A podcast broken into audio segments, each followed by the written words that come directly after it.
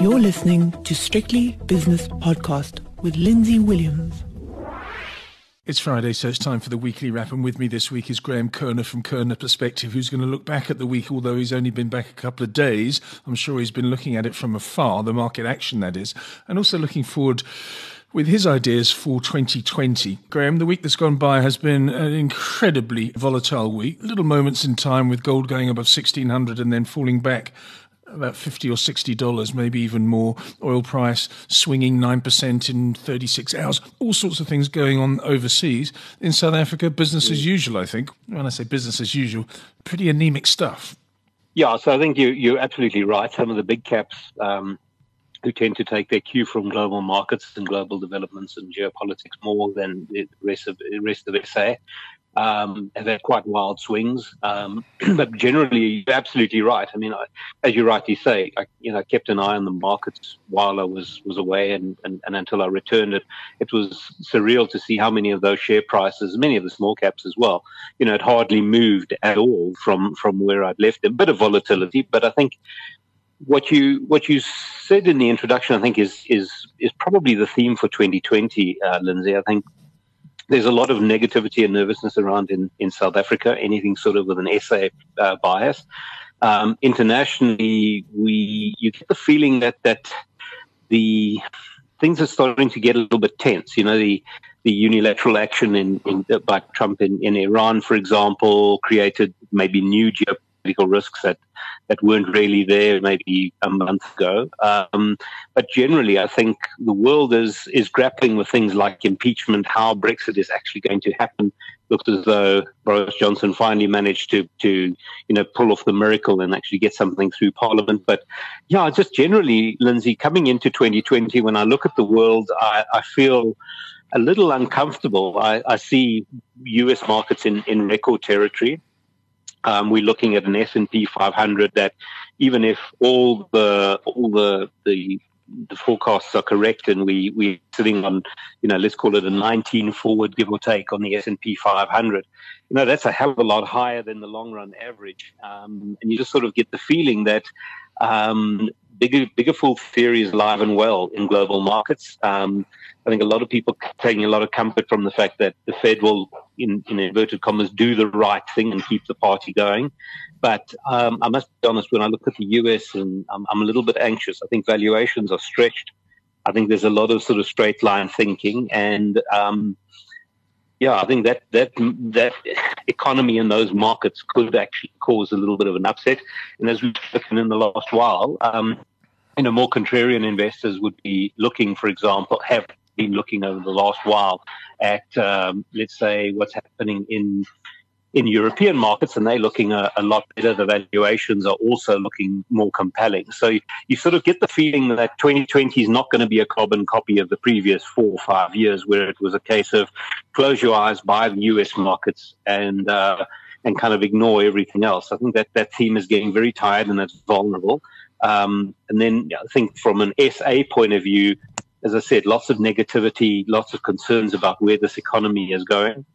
But as we've discussed over the last year, we're seeing quite a significant value build-up. And not everything we're punting is just sort of, lunatic fringe SA Inc. stocks. You're getting some really good companies like an Aspen or a Discovery, for example, that have got very strong and growing emerging market and global market presence and earning streams, also looking quite compelling. So I think this is very much, as I said, probably last year this time and the year before, it's a stock pickers market, but I think betting on the S&P doing another 10% this year, and betting on the rand going, markedly weaker, and assuming that SA equity market is going to have another dud year, I think those are dangerous assumptions. If anything, I'm feeling a little bit more confident about some of the sort of stock picking opportunities in SA than I am in the US markets, for example.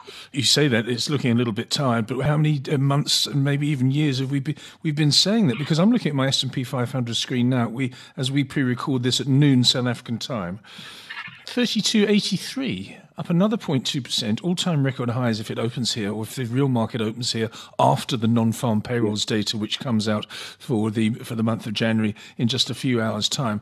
Yeah, we keep on saying this, and it's had every opportunity to go down, whether it be the Fed, whether it be macro, whether it be Trump, whatever. And it does go down, but it goes down for a nanosecond, and then it spends the rest of the week or the year or the month, whatever it is, going up. So it served everybody incredibly well, for good or bad reasons, I don't know. Yeah, well, I think that's exactly the point, and that's why that's the conundrum with very loose monetary policy. It makes it very dangerous not to be in risk assets, and particularly in equities. But you also get the feeling, I think what I'm trying to say here, Lindsay, is for a long time it's been a case of just close your eyes and buy. Don't worry about the fundamentals. They don't really matter. And I'm not calling, a deep recession in the US or anything like that. I'm simply saying valuations are stretched. And you're probably going to find a softer landing, whether there's a recession in the next 18 months in the US or not, is of academic debate. What I'm saying is I think companies have had a great time of it. You're probably going to start finding payroll costs going up, because certain parts of the labor market in the US are very tight. Maybe not in sort of the Rust Belt kind of jobs, but in tech and a lot of others. So I think what I'm trying to get at is US America's had a good time. Things like company buybacks, share buybacks have had quite a positive effect as well. But under the weight of valuations, I think that is really what worries me. So I'm not saying that the markets are going to fall in a heap. What I'm saying is I think they are more vulnerable to fundamentals becoming more relevant in the next year than they have been probably for the last few years, because what is Jerome Powell able to actually do to offset it? I know Ben Bernanke just in the last day or so has been talking about the fact that the Fed has the ability to manage another financial crisis. I'm not entirely sure that that's right. We've still got rates very low. So I think the big picture is, even if the economy delivers, I'm talking about US 1.5 or 2%. It's not necessarily the case that corporate America is going to deliver 10 or 12% earnings growth, which is what, as the Yanks say, is currently sort of being baked in for the next 2 years. That's where the vulnerability comes from. High valuations, probably coming to an end of very accommodative monetary policy, and also just the fact that some of the stimulus effects, like the tax rate cuts of just over a year ago, have all now started working their way through the system. Let's have a look at South Africa and have a look at a couple of pieces of data that have come out in the last few days. And obviously, they're retrospective. One of them actually only goes back to November. And here we are almost in mid-January. And that was the manufacturing data, minus 3.6% year on year. Then we had a slight uptick in business confidence. And we had PMI coming in at 47.1 versus 47.7 the previous month. So again, it's the same old story. And one of the themes of this week has been, what do we need? What can we do, or what can the authorities do to shake us out of this drudgery that is the economy? Yeah, well, I think you're absolutely right. We're probably at a fork in the road, but the forks don't, the trajectories are quite different. So there's kind of a low road scenario and there's a higher road scenario. So I think we are at a very important crossroads. And I think, one of the things that a lot of South Africans are waiting for is for the judicial system to start taking care of, in inverted commas, some of the people that effectively helped break South Africa. I think, what can we do to get out of the drudgery? I think effective policy. Firstly, if Eskom could keep the lights on for more than a few weeks without cutting power, I think that would help quite a lot. But you get the feeling that there is a confidence check going on. And, after the World Cup victory, I said, all South Africa needs is a bit of a confidence boost, because there is quite a lot of capital sitting waiting for work.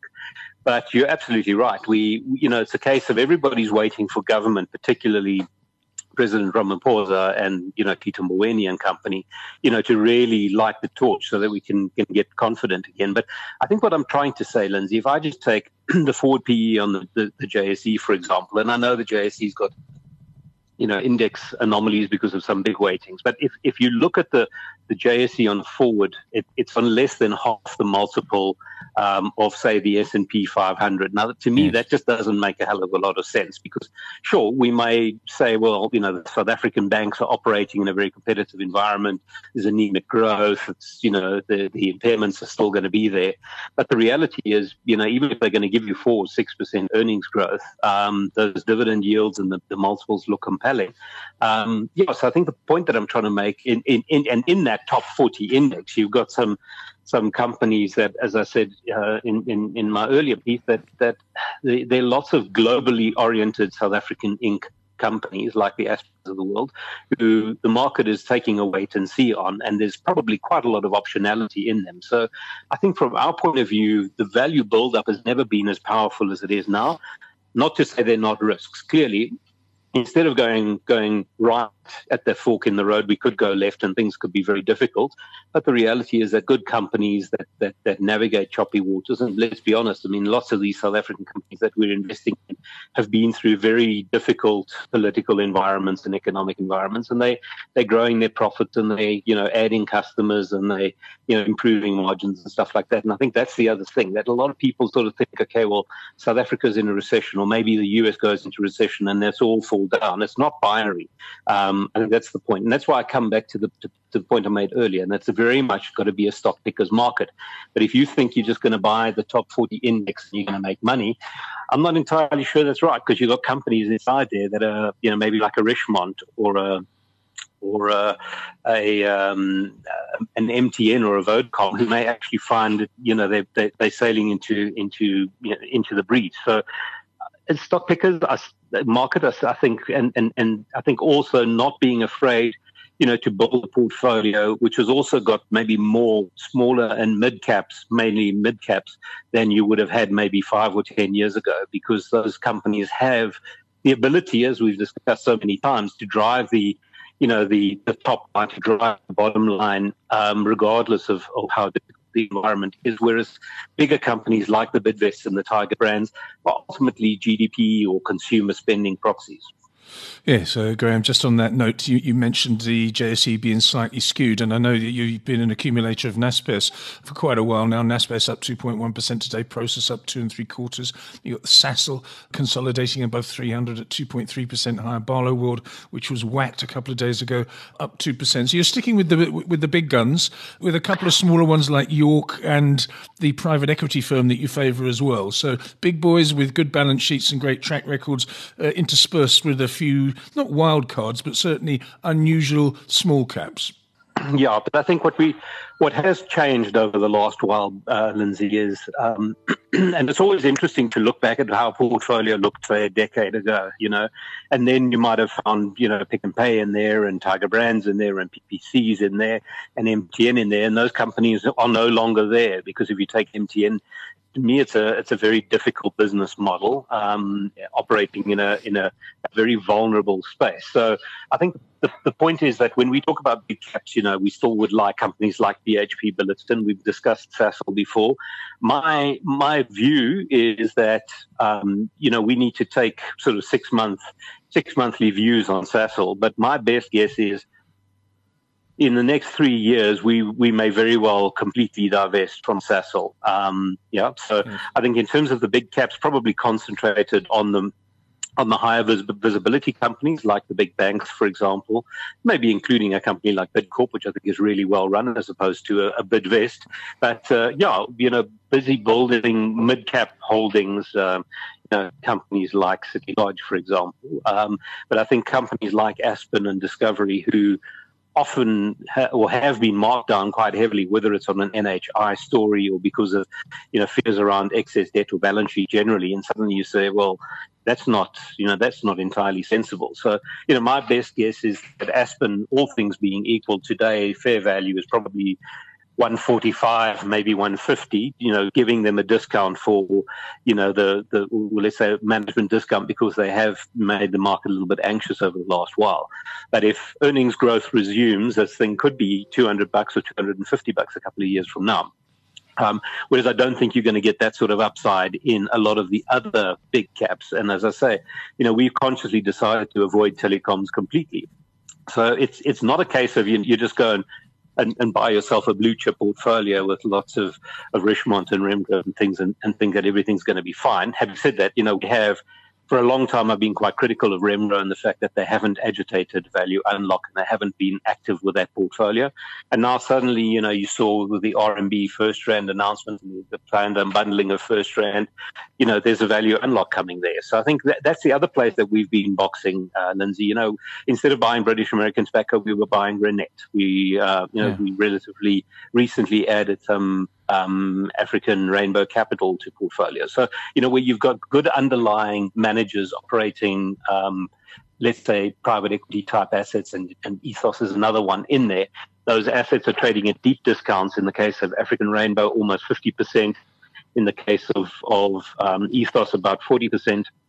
Discount to NAV, and those underlying portfolios are good. You know, they're exciting businesses. So, you know, I'd rather own that, frankly, than a lot of the old royal blue chips like the Tiger Brands or the Pick and Pays or, you know, or a Bidvest even in this environment. Although I think Bidvest is still a good business. I think the price is just completely wrong for what is really a, you know, it's a nominal GDP type of play. Yeah, had a big day yesterday, but in thin conditions. But anyway, Graeme, welcome back. Thank you very much for your insight. That was Graeme Körner from Körner Perspective. And that was the weekly wrap with a dash of what's going to happen in 2020 through his eyes. The views and opinions expressed in these podcasts are those of Lindsay Williams and various contributors and do not reflect the policy, position or opinion of any other agency, organisation, employer or company associated with strictlybusinesspodcast.com. Assumptions made on the analyses are not reflective of the position of any other entity other than the speaker or the author. And since we are critically thinking human beings, these views are always subject to change, revision and rethinking at any time. Please do not hold us to them in perpetuity.